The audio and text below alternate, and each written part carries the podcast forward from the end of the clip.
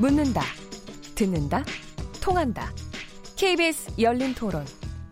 듣고 계신 청취자 여러분, 감사드립니다. 들으면서 답답한 부분은 없으신가요? 궁금한 점은요? 그렇다면 함께 토론에 참여하시죠. 유료 문자 9730을 이용하시면 됩니다. 단문은 50원, 장문은 100원의 정보 이용료가 있습니다. 스마트폰 어플리케이션 KBS 모바일 콩을 통해서도 무료로 참여하실 수 있습니다. KBS 열린 토론은 언제나 열려 있습니다. 듣고 계신 KBS 열린 토론은 매일 밤 1시에 재방송됩니다. 소득 공제를 받아야 직장 생활하는데 유리하고 좀 그래 한데 생활하는 데 있어서 좀 많은 혜택을 줄 수 있는 다른 방안을 좀 대체를 해줬으면 서민으로서는 좀 좋지 않을까 생각하고 있습니다. 유지됐으면 하는 바람이 있는데 신용카드 쪽으로 많이 좀 혜택은 좀 받은 것 같아요. 뭐 직장 생활하는데 그게 조금 줄어들면 타격이 좀 있을 것 같습니다. 뭐 그럼 월급쟁이들은 뻔하니까. 안 그래도 소득공제 너무 조금 나와서 속상한데 그것까지 줄면 너무 힘들 것 같아요.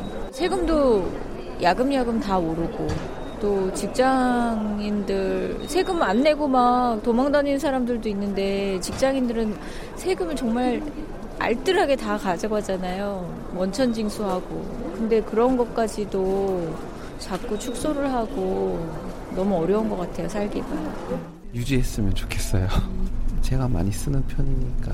저 올해 같은 경우 거의 혜택을 못 받은 것 같아요. 최소한 유지가 됐으면 좋겠어요. 뭐 예를 들면 현금 영수증이나 뭐 체크카드 그거에 대한 혜택이 좀 더 있어야 되지 않나 싶어요. 네, KBS 열린 토론 목요일 키워드 토크 코너 오늘 두 번째 주제 어, 로 이어가겠습니다. 신용카드 소득공제 일몰 연장에 관련된 논란인데요. 여러분들 얘기 들으신 대로 솔직히 이거 얘기하시는 분들은 이 소득공제 계속해서 가자고 그러는 게 당연하죠. 우리 뭐 조금이라도 그게 연간 10만 원이든 30만 원이든 50만 원이든 그걸 혜택을 받는다는 게 어딥니까? 당연히 이걸 연장하자고 그러죠. 근데 왜 그러지를 못하고 있는 건지 뭐 이제 이게 이제 왜 문제가 불거졌냐 하면은 최근에 그 홍남기 경제부총리가 신용카드 소득공제를 축소해야 되겠다 이런 이제 가능성을 언급을 했는데 이게 이제 문제가 굉장히 다른 이제 부정적인 반응이 나오니까 당정청에 모여서 어 이거를 연장하기로 해서 이게 일모를 연장한 게 지금 몇 년째 연장하고 계신 건지 아십니까? 20년 동안 연장하고 있습니다. 1999년에 도입해서 현재까지 이제 연장을 하고 있는데 왜 이렇게 된 사정인지 김남근 변호사님 좀 설명을 해주십시오. 네, 일단 소, 신용카드 소득공제라는 게 이제 뭔지 좀 아셔야 되는데요. 네. 뭐 예를 들면 이제 연 4천만 원 소득을 가진 사람이 신용카드를 한 1,500만 원 썼다. 이렇게 한다 그러면은 그 연 총 급여인 4천만 원의 25%에 해당되는 그러니까 1천만 원이 되겠죠. 네. 그것을 초과하는 금액 그러면 1,500만 원 중에 이제 1,000만 원을 초과하는 거니까 500만 원, 원 부분이잖아요. 그 네. 500만 원 부분에 대해서 이제 15%의 소득 공제를 하는 것이거든요. 네. 그럼 75만 원이 소득 공제 대상이 되는 거죠. 그럼 그만큼 세금을 안 낸다는 게 아니라 세율을 곱해야 되니까 한 20% 정도 세율을 곱한다고 그러게 되면 이제 한 15만 원 정도 음. 이렇게 세금을 덜 내는 겁니다. 네. 그래서 실제로 한 2천만 원에서 4천만 원 소득인 사람들은 한 17만 원, 음. 4천에서 6천만 원인 분들은 한 28만 원, 6천에서 8천만 원신 분들 한 35만 원 정도 이제 세금을 덜 내게 되는 것이거든요. 네. 그러니까 각 개인으로 보게 되면 뭐 1년에 무슨 17만 원 이렇게 하니까 크지 않은 돈일 수 있는데 2017년 이제 한 해 동안만 이 신용카드 소득공제로 덜 거치게 되는 세금이 한 23조 정도 되거든요. 그러니까 한 해? 예, 예. 그러니까 와, 대단하네요. 사람이 많으니까요. 네. 이제 그러니까 국가 전체적으로 보면은 900, 이제 940만 명쯤 예, 된다면서요. 그 작은 이제 네. 것들은 아닌 거죠. 작은 네. 것들은 아닌데. 그래서 이제 이게 원래 이제 그 이 1999년도에 도입을 할 때 현금으로만 거래를 하니까 특히 자영업자나 이런 부분에 있어서는 이제 이게 세고 세운이 잘 안 드러나잖아요. 그래서 너무 지하 경제가 너무 크다. 그래서 신용카드를 활성화시켜 가지고 이런 지하 경제를 드러내고 또 그 당시는 IMF 직후였어요. 이제 경기가 급락을 하게 되니까 소비를 일으켜 가지고 경기 부양을 해야 되는데 네, 당장의 소득은 없으니까 이제 신용카드를 활용을 해 가지고 이제 소비를 진작시켜 보자 이제 그런 의도였습니다. 네. 그래서 이게 부작용도 그 당시 이제 우려가 있었어요. 과소비를 부추길 수 있다. 자기 그렇겠죠. 소득도 없는데 소비를 음. 많이 해 가지고 그래서 딱 3년만 하자 이제 그런 거였거든요. 아, 그때는 이제 딱 3년만 하고 끝나는 것으로 생각하고 시작을 했는데 네. 2000 2002년이 되니까 이제 어 이거 괜찮은데 네. 이거 많이 활용이 되고 세원도 드러나게 되고 또 없는 소득에 신용카드 돌려막기로 소비도 하고 이러다 보니까 이제 계속 하자라는 얘기가 돼서 아홉 번에 걸쳐서 이제 20년 동안 계속 연장이 돼 온 것이죠. 네. 음, 그러니까 이제 이번엔 이제 좀 종료를 시키자. 네. 종료를 못 시킨다면 적어도 축소를 시키자. 음흠. 또 이게 20년 동안 조용히 온 게 아니라 줄었다 늘었다 줄었다 늘었다 하면서 아, 이게 그랬어요? 정치적인 네. 상황에 따라서 이제 이렇게 좀 흘러오고 있어서 네. 적어도 이제 일모를 시키거나 아니면 이제 축소하는 방향으로 가자. 이제 이렇게 얘기가 나왔던 거고 뭐 대부분의 이제 세제학자들이나 이런 재정학자들은 뭐 당연히 없애야 된다. 세계에 이런 제도들을 운영하는 나라가 없고 또 세금은 걷어가지고 그거를 저소득층이나 이런 데다 복지로 직접 주는 것들이 소득 재분배 효과가 훨씬 더 큰 것이지. 네. 사실 이게 이제 뭐 고소득 그 근로 소득자에게 혜택이 더 많이 갈 수도 있는 그런 이제 자- 여지도 있는 것들이거든요. 네. 그래서 이제 그렇게 얘기가 되고 있는 것들인데 항상 이제 정치적 상황에 부딪히는 거죠. 그렇죠. 내년에 이제 총선인데 이거를 이제 없애면은 우리 성, 선거에 불리한 거 아니냐. 그렇죠. 그러니까 이제 뭐 야당은 물론 이제 연장 법안을 당연히 냈고, 그러니까 정부 여당 내에서도 이제 그, 그 정당 쪽에서 여당 음. 쪽에서 이제 이 내년 선거인데 이걸 없애면 안 된다라는 여- 약간은 좀 정략적인 의도에서 이제 네. 연장안을 내니까 결국 여야가 다 이제 합의를 해버리는 꼴이 네, 돼버리니까 다시 또 되살아나고 있는 이제 결국 아마 선거가 없는 해에 이제 딱 걸려야지 이게 아니 근데 되지 근데 않을까. 이런, 이런 이런 게 사실은 포퓰리즘 정책이 될 가능성이 굉장히 높은데 이 부분에 대해서는 뭐 여론을 빅데이터 여론을 볼 것도 없지 않습니까, 최재원 이사님? 아니 뭐 그래도 봐야죠. 봐야죠. 물론이죠. 제가 봤는데요. 네네. 사실 연말정산에 대해서 그렇게 사람들이 좋은 감정을 갖고 있지 않아요. 연말정산이 네. 어뭐 불편한 경우도 많이 좋아지긴 했지만 여전히 불편하다 수 있지만 어쨌든 내가 더 받아야 되는데 덜 받는다라는 생각들이 있어서 연말정산은 이제 부정 감성이 50%가 넘어요. 그러니까 내가 아무래도 좀 더못 받고 있다는 생각이 있는데 그 중에서도 신용카드 소득공제만큼은 78%의 긍정.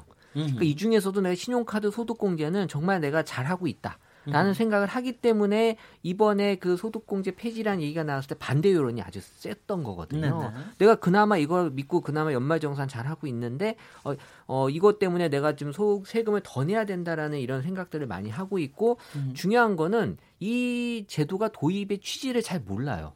그럼요. 사람들 잘 모르죠. 사실 뭐 그때 음. 그런 취지가 있었는지 모르겠지만 중요한 건 내가 지금 세금이 좀 더. 나가는 네. 거 자체가 중요하게 생각하지 네. 정부 입장에서 얘기하는 걸 전혀 지금 이해를 하고 싶어 하지 않는 그런 입장이라고 딱 보시면 될 것 같아요. 저 최재원 이사님 저 어떻게 소득 공제 받으시나요? 아? 저는 카드로 잘 받고 있어요. 잘 받고 계세요? 네. 어, 그 근로소득자시네. 네. 저희도 저기- 근로소득자라서 카드 공제 안 해주면은 좀 아, 손해 여기 많이 다 보죠. 근로소득자세요? 예. 어머, 그러니까 저만 근로소득이 없네. 이게 직장인들 저는 직장인은 아니라서 뭐 수입은 있지만 그 직장인은 아니라서 아, 아니라서 저기 지금 소득 공제 못 받은 지 한참 됐습니다. 그러니까 왜냐하면 이제 직장인들 같은 경우는 이게 13월에 월급이다. 글쎄 말이죠. 이렇게 얘기하지 않습니까? 네. 저, 저 개인적으로도 이제 이 소득공제는 저 집에서 잘 모르니까요. 제가 나름대로 용돈으로 쓸 수 있는 그리고 나중에 자기 자기 저기 계좌로 들어오죠. 그렇죠. 돈이. 네, 그러니까 이제 그런 것이었는데 이게 그 네. 지금 이것이 이제 안 된다고 한다면 일단은 허탈한 이제 음. 뭐 상대적인 아픔, 박탈감 이런 게 분명히 그 있는 것 같고요. 음. 물론 이제 지금 정부에서 그 잠시 얘기했던 것이 이 기존의 그 목적 자체가 이제 다 달성됐지 않았느냐. 네. 왜냐하면 아까 잠깐 말씀을 김 변호사께서 하신 것처럼 이제 지하 경제의 여러 가지 문제점이라든가 그다음에 세수가 정확히 확보가 되지 않았는데 이제는 사실 뭐 커피 2천 원뭐 요것도 그 신용카드로 다 결제하는 이제 이런 이 형태로 한다면 굳이 이것을 유지할 수 있겠느냐라고 이제 하는데 저는 이제 좀 이런 생각이 드는 거죠. 아까 한 23조 원 뭐 이렇게 된다고 했는데 그 혜택 보는 그 인구가 한 950만 명 뭐 거의 1000만 네, 명 네, 천만 명 가깝습니다. 있습니다. 그러면 네.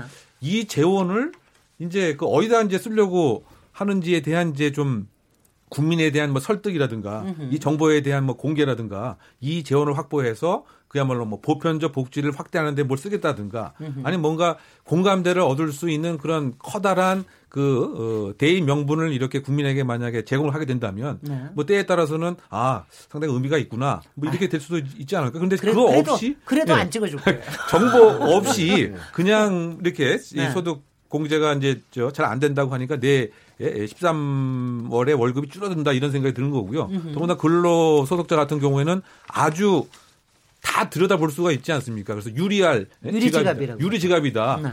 그러니까 왜 우리 그 서민이나 근로자 이 세금만 이렇게 유리 지갑처럼 다 보려고 하느냐 이러한 일종의 예, 저항 아닌 뭐 저항 그게 바로 뭐 조세 예, 뭐 저항인 것이고 그러다 보니까 지금 아까 박사님 말씀하신 것처럼 20년 동안 네. 그러니까 여덟 번 지금 계속 이렇게 연계됐잖아요. 그러니까 여덟 번 찍어 안 넘어가는 나무가 있는 거죠, 사실 이 문제가 말이죠.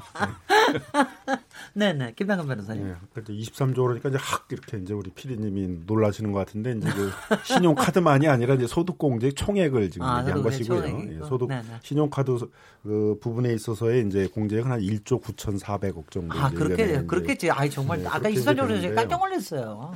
그래서 이제 세계적으로 일단 우리가 소득 공제가 너무 너무 많아요. 어. 그래서 그 OECD 평균이 이제 전체 그 GDP에서 이 소득 세가 차지하는 비중이 한 이제 그 6.4% 정도 되는데 네. 우리가 이제 한 4.6%밖에 안 된단 말이에요. 그러니까 굉장히 낮은데 이렇게 낮게 되는 이유가 세율이 낮아서가 아니라 그러니까 공제가. 공제가 많아서 이제 그런 거예요. 그러니까 약간 기형적인 지금 세금 운영을 하게 된 거죠. 그러면 이 소득 공제라는 걸 처음 언제 했냐 그러게 되면 이제 그게 굉장히 정치적으로 이 연관이 그럼요. 깊어요. 네, 그럼요. 긴급조치 3호를 발표를 할 때 이제 박정희 정권에서 분위기를 잡으면서 국민 여론을 좀 무마하기 위해서 처음으로 이제 소득공제 제도를 들여왔었고요. 그랬네요. 그 다음에 이제 그 전두환 노태우 정권 때도 이제 자주 소득공제를 해줬는데 그 당시도 이제 상당히 그 공포 정치를 피면서 이제 국민들을 위협할 때 뭔가 달래기 위한 방법으로 이제. 활용한 좀 측면들이 있고요. 네. 그러니까 이제 이렇게 좀 기형적으로 만들어진 제도였으니까 이제 어떻게 보면 이게 정비가 한번 필요했었던 건데 네. 정상적인 정부가 들어왔으면은 근데 막상 또 정상적인 정부가 들어와서 정비를 하려고 그러니까 이제 이게 선거마다 이제 걸리면서 거죠. 이거를 그왜 해? 이제 이런 문제가 생긴 거죠. 네. 그러면 이제 과연 국민들이 뭐 2천에서 4천 내시는 분들은 한 17만 원, 4천에서 6천만 원 버시는 분들은 한 28만 원 정도의 이제 혜택인 건데 이게 너무 이제 크다라고 생각을 해가지고 반발을 한 것이냐. 음. 그리고 그런 측면보다는 어차피 복지를 늘리고 지금 뭐 경기 부양 이런 걸 하기 위해서 증세는 불가피하다고 생각을 하는데 왜 우리버터야? 글쎄 지금. 부자 증세나 지금 뭐 부동산 저렇게 엄청나게 떼돈본다 그러는데 부동산 세제 같은 거 올리는 건 그렇게 바들바들하면서 우리 그 유리 지갑을 이- 왜 털라고 유- 그러는 유리 지갑에서 거야? 그 신용카드 소득 공제받는 건 아무것도 아닌 것처럼 뭐 네. 그냥 없애버리자라고 네. 쉽게 얘기하느냐 이런 이제 반발이 있는 거죠. 그러니까 네, 네. 이게 이제 어쨌든 파행적이고 다른 나라에 비해서도 그렇고 역사적으로 보게 되면 굉장히 기형적으로 만들어진 제도인데 정상화 시키려고 그러면 결국은 이제 그런 조세 형평의 원칙상 즉 부자들에게 물려야 되는 소득이 많은 곳에 발생하는 뭐 부동산 불로소득이나 이런 부분에 대해서 철저하게 과세하고 네. 그런 어, 전체적인 그 조세 형평에 맞게 세금이 올라가는 과정에서 이것도 이제 좀 없애야 되는 이제 그런 문제가 있는 거죠. 그렇다고 해서 이제 모든 게 정비되면 그때 가서 해야 되는 건 안 되니까 네. 적어도 그냥 무조건 연장하자가 아니라 축소해 가면서 연장을 해야죠. 그러니까 네. 무슨 총급여의 25% 이상인 걸 뭐 총급여의 40% 이상 되는 것으로 범위를 줄인다든가 음. 공제율을 뭐 15% 하고 있는 걸 10%로 줄인다든가 이렇게 좀 방향성을 갖고 좀 축소해 나가면서 네. 그렇게 가야 되는 것은 아닌가 하는 생각이 듭니다. 지금 우리 소득 공제 중에서 또 뭐가 있습니까? 그때 한 한참 현금 영수증도 무슨 전통시장 공, 뭐, 공제한 거, 전통시장 저기 한 거. 네, 전통시장 뭐 의료비 기본 인적 공제, 네. 뭐, 뭐 보험 공제, 뭐 교육비, 의료비 뭐 교육비 이제 그런 네, 거 네. 이제 이런 것들이 그 근로소득 공제 이제 네. 뭐쭉 해서 있고요. 또 마지막에 이제 뒤에 가서 세율을 곱하고 나선 또 세액 공제라는 게 있는데 네. 이제 대표적인 게 이제 그 정치인들한테 정치 자금, 10만 네, 원 10만 그거 할때 원. 그 세액 공제 중. 아 근데 뭐 이 얘기는 있더라고. 이게 다 각자 입장마다 굉장히 막 다르긴 한데 솔직히 그 싱글들 있잖아요. 싱글들은 유일하게 받는 공제가 이거라는 얘기를 많이 해요. 뭐 의료니 주택이니 뭐 교육이니 이런 거 없고 유일하게 이거 하나 받는데 이것마저 없애려고 그러느냐. 뭐 이 얘기들도 많이 저긴 하는데 중장기적으로는 어떻게 하는 게 좋겠습니까?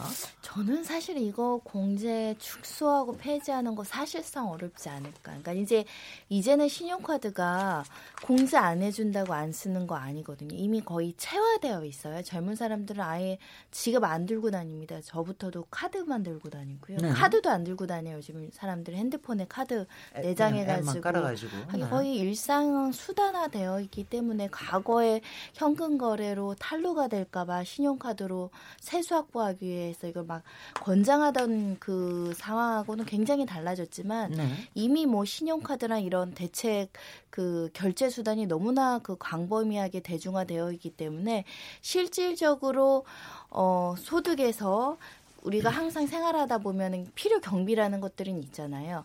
근데 항상 의료비는 훨씬 많이 썼는데 이만큼 공제되고 음흠. 교육비도 이만큼 썼는데 또 뭐 학원비 이런 건 다 안 되잖아요. 그죠? 네. 공식적인 교육비만 되고 하다 보니까 사람들 생각에는 공제 항목이 너무 적다라고 생각할 수밖에 없죠. 그 와중에 신용카드도 다 공제해 주는 게 아니라 내 급여에 에서 어느 정도로 초과해서 많이 썼을 때만 또 일부만 공제를 해주는 건데 이것마저 안 해준다라고 한다라면 이제 신뢰 보호의 원칙과 기대권에 대한 박탈과 정말 유리지갑으로서 좀 억울하다. 왜냐하면 이게 상대적인 박탈감인데요.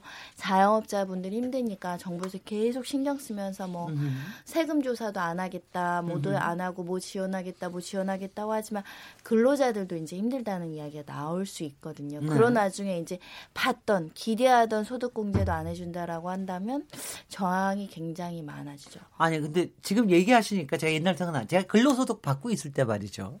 그러니까 제가 이, 이 이거 소득 공제라는 거 있는 걸 저도 아니까 그때는 제가 신용카드 많이 쓰려고 무지무지 노력을 했었어요. 그러니까 조금이라도 더 많이 쓰면은 어 동제 받으니까 그거 괜찮다. 그러니까 모든 거는 고, 저 소- 시- 신용카드로 쓰자 이랬던 적이 있습니다. 요새는 솔직히 요새는 이제 그 공제 자체를 못 받으니까 요새는 좀 신경 안 쓰고 저는 요새는 솔직히는 현금을 주- 가능하면 현금을 좀 많이 뿌려주려고 노력을 좀 하는 편이 돼버렸는데 이런 게 우리의 소비 행태와도 관련이 되긴 되겠는데 지금 이제 이런 얘기가 계속 똑같이 뭐 2, 3년 만에 반복이 되니까 아예 이거를 기본 공제 항목으로 전환하자. 그래서 아예 공식화 시켜버리자.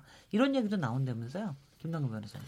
이제 그런 얘기까지 나오는데 이게 양방향의 논의가 이제 다 있는 거죠. 네. 근데 어쨌든 없애자는 세제에서의 정상적인 거는 이런 공제가 많은 거는 굉장히 비정상적인 소득 그 세제 형태들이거든요. 그러니까 네. 다른 나라에 이제 이런 유례가 이제 많지가 않고, 그러니까 예를 들면은 우리가 이제 그 이 과세 기준이 되는 총급여 근로소득의 기준이 되는 총급여가 한 634조 원 정도 돼요.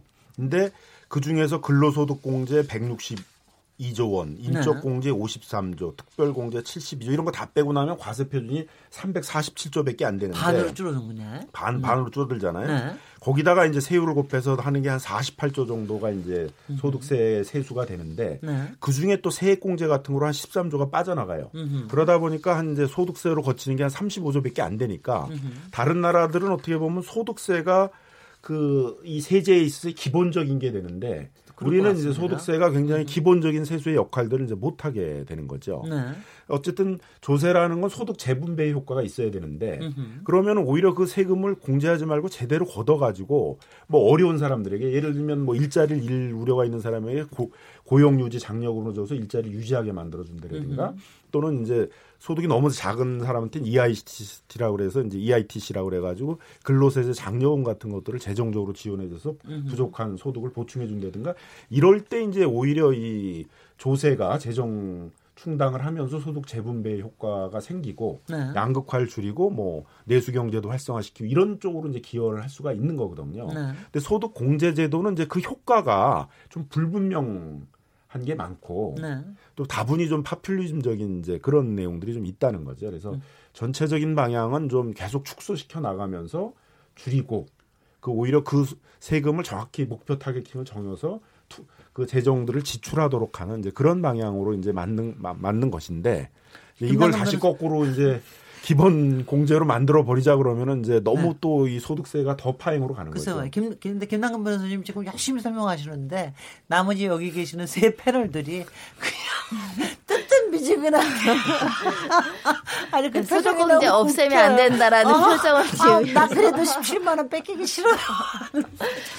표정으로 앉아 계시는 게 제가 너무 웃깁니다. 지금 제가 막 보면서 웃었습니다. 근데 어, 네. 이게 중요한 건 이게 신용카드 소득공제를 안 해준다고 해서 과연 사람들이 안 쓰냐? 네. 지금 안 쓸 수가 없다는 거거든요. 지금 뭐 주차장 같은 데서도 어 실제 현금을 안 받고 카드만 받는 경우가 많아졌어요. 그게 늘었군요. 그러니까 결국에는 신용카드를 쓸 수밖에 없는데 내가 어차피 써야 되는 걸 이렇게 해서 불편하게 할 필요가 있냐라는 생각들을 하시는 거고 음. 사실 신용카드 현금의 그 비율을 분석을 해보면 2016년도에는 현금의 한 다섯 배 정도가 신용카드였는데 네. 2018년은 한 10배예요. 그러니까 거의 지금 현금을 안 가지고 다니시는 분도 있고 아까 손정혜 변호사님 말씀하셨지만 지갑 자체는 지금 언급량이 매년 35% 이하씩 감, 감소하고 있거든요. 네. 그러니까 지갑 자체가 이제는 사람들에게 불필요한 그런 어떤 용도가 되고 있다라는 건 앞으로 이 신용카드는 쓸 수밖에 없는 건데 이거를 국민들에게 어, 기분 안 좋게까지 하면서 쓰게 해야 되냐라는 그런 여론이 만들어지는 것 같아요. 그럴 수 있을 것 같습니다. 그리고 뭐 이거 얘기하는 게 뭐 이런 얘기들도 하더라고요. 혹시 이거 지금 이렇게 국민들 반반이 많은데도 이런 걸 자꾸 하려고 그러는 게 소상공인 신용카드 수수료 부담을 낮추려고 지금 제로페이 도입하고 있지 않습니까? 그러니까 제로페이를 좀 많이 쓰게 하려고 어 그러는 거 아니냐. 제로페이 활성화를 위해서 이런 거를 줄이려고 그러는 거 아니냐. 이런 얘기 그런 거가 말이 되는 겁니까? 일단 이제 지금도 이제 체크카드, 직불카드 같은 경우는 이제 자기가 있는 그 소득을 가지고 이제 쓰는 거잖아요. 근데 신용카드라는 거는 이제 어떻게 보면 여신을 창출하는 거잖아요. 그렇죠. 뭐 우리가 없는 소득에서도 얘기했죠. 쓸수 있게 되는 거니까 이제 과소비를 창출할 수 있고 또 신용카드 때문에 이제 뭐 옛날에 이제 뭐 노무현 정부 말에 뭐 400만의 신용불량자가 그렇습니다. 이제 과소비를 부추길 그런 이제 부작용도 상당히 있는 거잖아요. 그래서 지금도 이제 신용카드 공제는 15%지만 네. 그 체크카드나 직불카드 공제는 30%를 네, 해주고 네. 있는 거거든요. 네. 제로페이도 마찬가지로 일단 자기 그 예금 통장에 돈이 있어야 돼요. 그럼요. 있는 범위 내에서 이제 쓰는 것이어서 신용카드하고는 좀 영향이 다른 거죠. 음흠. 다 다른 측면이 있기 때문에 이제 직불카드 어떻게 보면 이제 체크카드와 같은 기능에 있는 것이기 때문에 공제율이 이제 아무래도 더 높아야 되는 거고요. 신용카드에 비해서는. 그다음에는 이제 또 신용카드와 달리 제로페이의 경우에 있어서는 이제 소상공인들에게 이제 상당히 많은 혜택을 주는 좀 정책적인 기능이 있는 거니까 네. 그런 점에서 이제 그 지금 체크카드에 공제하는 30%보다는 좀 더 그 공제 혜택을 줘야 된다. 네. 확산을 시키기 위해서 이제 그런 정책하에서 이제 하는 것이니까 네. 이게 뭐 제로페이를 확대시키기 위해서 뭐 이 신용카드 공제를 없애는 거다 그런 건 좀 너무 이렇게 과도한 해석인 것으로 보여집니다. 이 부분에 대해서 문자들이 많이 와 있는지 모르겠는데 문자가 아마 있는 것 같은데 이거는 저 사실은 시민들 얘기를 좀 더 많이 들어야 될 것 같아서 문자들 몇 개 좀 듣도록 하겠습니다. 정희진 문자 캐스터. 네, 안녕하십니까. 문자캐스터 정희진입니다. KBS 열린 토론 목요일 코너죠. 키워드 토크의 두 번째 키워드는 신용카드 소득공제 일몰 연장 논란인데요. 신용카드 소득공제가 보편적인 절세 수단으로 여겨지고 있는 만큼 많은 청취자분들이 문자를 보내주고 계십니다. 그럼 청취자 문자 바로 소개해드리도록 하겠습니다. 먼저 휴대전화 끝자리 1289번 쓰시는 분. 저는 신용카드 소득공제가 도입 취지를 달성한 만큼 과감히 없애야 한다고 생각합니다. 고소득자에게 더 많은 혜택이 돌아가는 역차별적인 세제 혜택을 유지해야 할 필요가 없습니다. 신용카드 소득공제 제도를 없애고 세수를 늘려서 저소득층 지원, 복지 확대에 써야 합니다. 라고 보내주셨고요. 별밤이라는 아이디를 쓰시는 분. 먹고 살기 어려운데 눈앞의 손익이 중요하죠. 세금 감면 혜택이 장기적으로 좋을진 모르겠으나 당장 부담이 큽니다. 김수환 청취자. 소득이 있는 곳에 과세가 기본인데 대부분의 근로자가 세금 면제를 받는 나라가 어디에 있습니까? 한시적 정책은 한시적으로 끝내야 나라의 기강이 섭니다. 해주셨네요. 휴대전화 끝자리 0403번 쓰시는 분. 신용카드 소득공제 없애면 안 됩니다. 그러면 연말정상에 돈을 돌려받기는 커녕 뱉어낼 텐데 너무 부담이 됩니다. 때마다 일몰 연장하지 말고 제도를 계속 유지해주세요. 네, 휴대전화 끝자리 2919번 쓰시는 분. 프리랜서입니다. 저는 고소득자, 고소득자도 아니고 소득신고도 근무처에서 따박따박해서 유리지갑이나 마찬가지입니다. 그런데 법적으로는 사업자 등록증이 있어서 신용카드 소득공제를 받을 수 없어요. 서민을 위한 세제를 만들어야 합니다. 신용카드 소득공제, 형평성, 문제 있습니다. 라는 의견 주셨습니다. 네, KBS 열린 토론, 지금까지 문자캐스터 정희진이었습니다. 네. 정희진 문자 캐스터가 보내주신 거 얘기 들었는데 저는 마지막 문자에 동의합니다. 저도 저도 소득공제 받고 싶습니다. 왜 근로소득이 없어지니까 소득공제를 저 꽤 열심히 저기 신용카드도 열심히 쓰고 있고요. 많이 또 돈을 쓰고 있는데 어, 저, 저도 좀 받고 싶은데 좀 받게 해주시면 안 되겠어요? 왜 누구는 받고 누구는 못 받게 하는 겁니까? 이런 얘기 당연히 할 수 있는 거 아니에요? 김남근 변호사님. 왜 저는 뭐, 왜, 근데 왜? 개인 사업자들은 사실 근로소득자들보다 경비 처리할 수 있는 공제 항목이 훨씬 더 강범위하죠. 실제로 많다고 그러더라고요. 예, 근데 네, 아마도 네. 이제 잘 모르시니까. 네. 예, 아니, 아니, 그게 아니라, 네. 자, 그거는 그거고, 네. 신용카드에 대해서 받고 싶다는 신용카드요? 겁니다. 신용카드에 대해서 소득공제를 받고 싶다는 음. 겁니다. 그러니까 이게 어떤 항목이 있으면 누구는 받고 누구는 안. 그러니까 저희가 가령 애가 있다, 배우자가 있다 없다 같은 건 저희가 그냥 인정을 하겠는데 나머지 이런 건 다 똑같이 다 쓰는 건데 왜 누구는 공제 받고 누구는 공제 못 받느냐 이런 문제 제기는 당연히 나올 수가 있지 않겠습니까? 그러니까 이제 이런 소득 공제 제도라는 게 네. 조세 형평성에 이렇게 어긋나게 되고 네. 이 정책의 목표를 달성하는 것 정책의 목표에 맞는 그런 제도인지가 불분명하게 되고 네.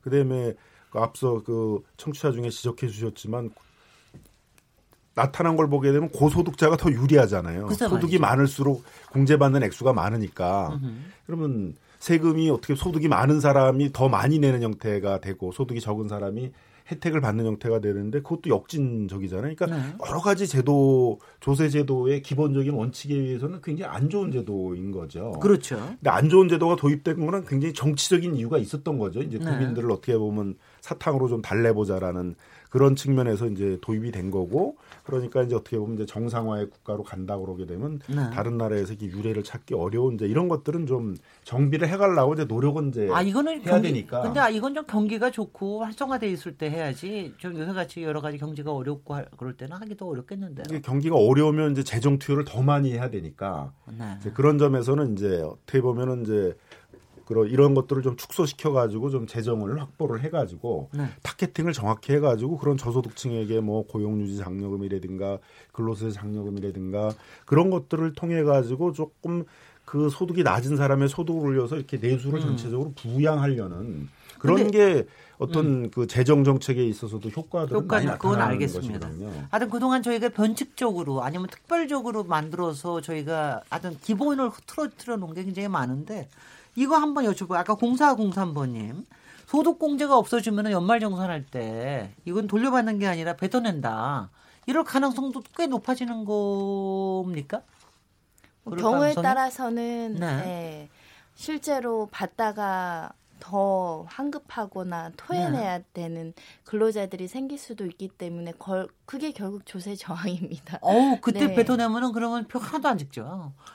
네. 그 다음에 이제 요- 요 소득공제라는 게 이제 연말에 요, 요만큼 이제 공제 받을 것만큼을 그 다음에 이제 세금 거둘 때 이제 덜 걷는 방식을 이제 하는 거잖아요. 근데 네. 뭐 이렇게 굉장히 않아요? 그렇지, 직접 돌려주는 게 아니잖아요. 그러니까 그 다음 세금을 좀 덜 걷는 방식으로 하는 어, 그래요? 것이지.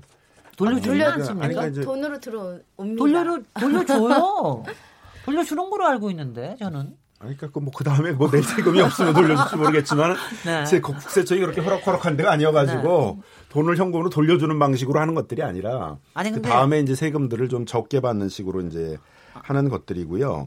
그 다음에 이제 그 결국에 있어서는 이제 이게 굉장히 큰 것처럼 생각을 하시는데 네. 아까 이제 제가 이렇게 말씀드렸듯이 2천에서 한 4천 정도 소득이 되시는 이제 그때 보면은 한, 한 17만 17만 원원 정도이고 네. 4천에서 한 6천 정도 되시는 분들이 한 28만 원 음. 정도 되는 네. 그 이것도 이제 뭐 평균적인 것들을 이제 말씀드리는 겁니다. 네. 네, 그러니까 이제 그렇게 각 개인의 입장에서 보게 되면 이제 이게 이제 내 어떤 뭐 생활에 어떤 큰 영향을 미칠 이제 이런 이제 부분이어서 어떤 생존을 위해서 이건 꼭 지켜야 된다는 측면보다는 제가 보기에는 오히려 형평성의 문제. 다른 데들은 그렇게 혜택 받는 것들도 많고 그렇게 이제 뭐 소득들 불로소득 같은 것들이 많이 생기는데 왜 그거는 제대로 안 거두면서 요 조금이라도 요 사소한 어떻게 보면 조그만 어떤 희망이나 조그만한 어떤 그 안위잖아요. 내가 네네. 해도 국제적 국가로부터 무슨 혜택 받는다는 걸 느끼는 그런 건데 이제 이런 것들을 없애려고 그러느냐. 이제 네. 그런 거에 대한 좀 반발 네. 이런 게 좀 더 큰 게 아닌가 생각이 들어요. 그러면 김남근 변호사님은 그러면 혹시 어떤 조건이 좀 갖춰질 때 아니면 다른 거에 세제도 이제 뭐 이제 같이 개혁을 하면서 어떤 조건이 갖춰질 때 이 부분도 혹시 뭐 없애 없애거나 아니면 조정을 할 수 있다고 보십니까? 그래서 뭐 저는 일단은 이제 축소의 방향을 좀 잡고 네. 그래서 지금은 이제 총급의 25% 이상의 지출 부분인데 그걸 뭐 한 40%뭐 한다든가 네.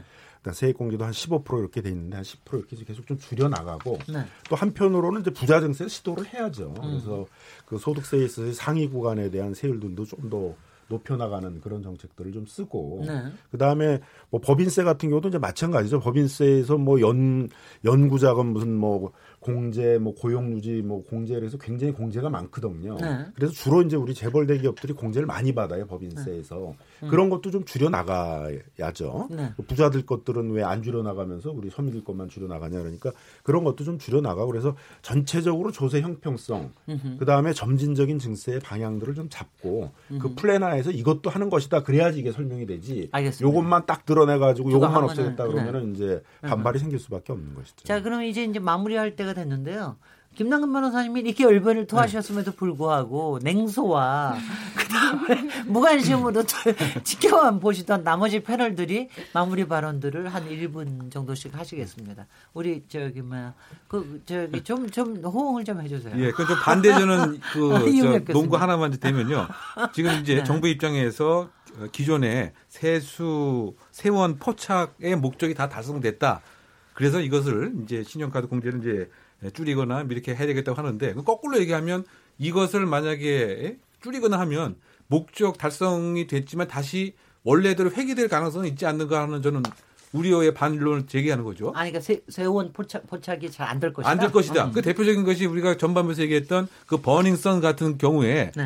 그 신용 카드로 내려고 하는 것을 카드 내지 말아라 현금으로 내라. 음흠. 그래야 우리가 더 떨어지는 이득이 있다. 그래서 그렇죠. 이것이 소위 말해서 이제 지하 경제가 다시 활성화되는 이런 문제도 좀 그 있는 것이 아닌가 이런 생각이 들고요. 어쨌든 네.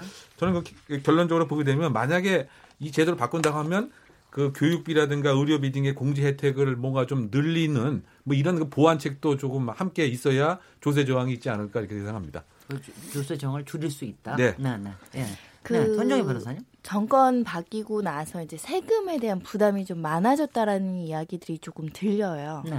굉장히 이제 뭐 세율이 달라진다던가 필요 경비를 이렇게 조정을 한다던가 항목을 조정한다던가 근데 이게 굉장히 사소한 것 같지만 막상 세금을 내시는 입장에서 부동산 관련해서 세금도 굉장히 많이 오른다 공시지가도 오른다라고 하잖아요 경제는 심리일 수도 있는데 자꾸 이렇게 이렇게 뭐 없앤다 뭐 없앤다 이런 얘기가 자주 들릴수록 그러니까 오히려 이제 경제적인 부분에 있어 서는 심리가 좀 위축돼서 소비를 위축시키는 효과를 가져오는 부분이 아닌가라는 좀 염려가 있어서 네.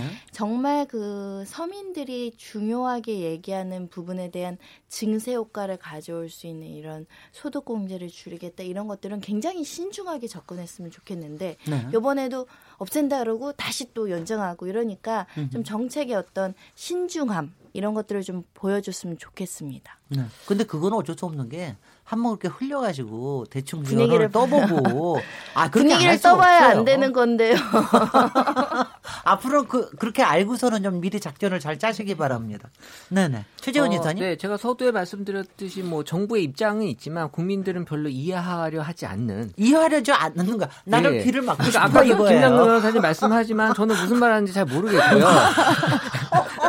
어쨌든 지금의 그 느낌이 그대로 여기 전달이 돼 있는 것 같고, 어, 사실 서민들에게 이런 혜택을 주기 위해서 만든 거면, 어, 또 다른 법을 신설하자라는 얘기가 또 있어요. 네. 그래서 뭐 이게 조삼모사라는 얘기도 있고, 저는 어쨌든 형평성에 더 무게를 실어야 되지 않나라는 생각을 합니다. 굉장히 짧고 굵게 얘기를 해주셨는데 시간이 굉장히 좀 저기 짧게 얘기를 해서 얘기가 좀 남아 있는데 다시 한번 열변을 토해 보십시오. 그리고 이제 정부가 우왕좌왕을 하니까 정책의 신뢰성만 지금 많이 떨어지는 것 같아요. 네. 원래 딱 3년만 하고 말, 말기로 했던 거라면 정확히 3년을 하고 말았어야 되는 것이고 네. 예, 그 다음에 이번에 일모를 하기로 했으면 딱 일모를 했었어야 되는 것인데 네. 그걸 또 이제 뭐 선거나 어떤 표 뭐 이런 것들을 계산을 하면서 우왕좌왕 하니까 음. 어쨌든 이걸 일몰 시켜야 된다는 그 정책 방향에 대한 신뢰성만 크게 떨어뜨린 게 아닌가 생각이 들고요. 네. 어쨌든 이제 조세에 있어서는 조세를 좀 더 간편하게 만들고 음. 그다음에 그 그 조세를 통해서 누구에게 집중적으로 어떤 혜택을 줄 것인가에 대한 어떤 정책적 목표가 좀 명확하게 그러면 정확히 걷어서 정확히 그거를 그 목적 방향에 지출하는 형태로 가려고 그래야지 음. 누구한테 혜택이 가는지 이게 형평성 있게 가는지도 불분명한 형태의 그런 소득공제 같은 네. 그런 것들을 많이 남발시켜 놓는 것들은 이렇게 올바른 조세 정책도 아니고 음흠. 조세 정책의 원래 목표들도 이제 많이 흐리게 만들어 놨다 이렇게 생각이 듭니다. 그래서 우리가 정상적인 국가로 가려고 그러면 이게 좀 힘이 들고 국민들을 설득하는 과정도 많이 필요하겠지만은 이제 그런 정상적인 국가를 가기 위해서는 이것들을 반드시 정비해야 된다. 이런 큰 방향은 좀 잡고 가야 되는 것이 아닌가 생각이 듭니다. 아니 근데 큰 방향은 잡혀 있는 것 같습니다. 근데 이제 이거를 국민한테 설득하는 방법이라든가 이러 그리고 그다음에 이제 이거 이게 지금 사실 이 문제 하나뿐만이 아니라 다른 문제들도 굉장히 여러 가지 얽혀 있기 때문에 이거에 대해서 전반적으로 사람들이 납득할 만한 형평성을 설득해낸다는 게 쉽지가 않은 거죠. 예, 그러니까 그렇게 하기 위해서는 이제 먼저 부자 증세를 먼저 해야 된다는 거죠. 그러니까 부동산 같은 데 있어서 불로소득이 많이 벌리는 그런 네. 부분에 대해서는 우리 뭐 재건축 초과이익 부과한다, 뭐 네. 뭐 양도소득세 부과한다 그러면 실제는 부과가 안 되거든요. 음. 부과하겠다고만 하다가 또 금방 정권 바뀌면 정책이 바뀌어서 부과를 안 하고 안 하고 이런 것들을 많이 봐왔기 때문에 세금이라는 건 가능하면 내지 말아야 되는 것이지 세금이라는 건 솔직하게 내야 되는 게 아니다라는 인식들을 자꾸 만들어 온 것들이 이제 이런 조세 정책을 하나하나 이렇게 변화를 시도할 때마다의 어려움에 봉착을 하게 되는 거죠. 그러니까 네. 과감하게 이제 원칙대로 이제 그런 세금들이 부과된다는 것들을 한번 우리가 경험을 하고 목격을 해야만 이제 이런 부분들에 대해서도 우리 국민들이 일반적으로 잘 받아들일 수 있게 되지 않을까 저는 이런 얘기를 이렇게 우리 김남근 변호사님 원칙으로 얘기하실 때 이렇게 듣고 있으면은 하, 김남근 변호사님은 혹시 관료가 되시면 어, 정부에 혹시 들어가시면 어떻게 변하실까 굉장히 궁금해지는 이럴 때가 네, 있습니다. 네, 그게 궁금하신지 모르겠는데. 네, 오늘 KBS 열린 토론 키워드 토크 정준영 사건과 더불어서 신용카드 공제 어, 이 논란 이 부분에 대해서 얘기를 했는데 오늘 토론을 참석해 주신 김남근 변호사, 손정현 변호사, 이웅혁 교수님, 최재원 다음 소프트 이사님 네 분께 감사드리고요. 저는 내일 7시 20분에 다시 오도록 하겠습니다. 감사합니다. 감사합니다. 감사합니다. 오늘 마지막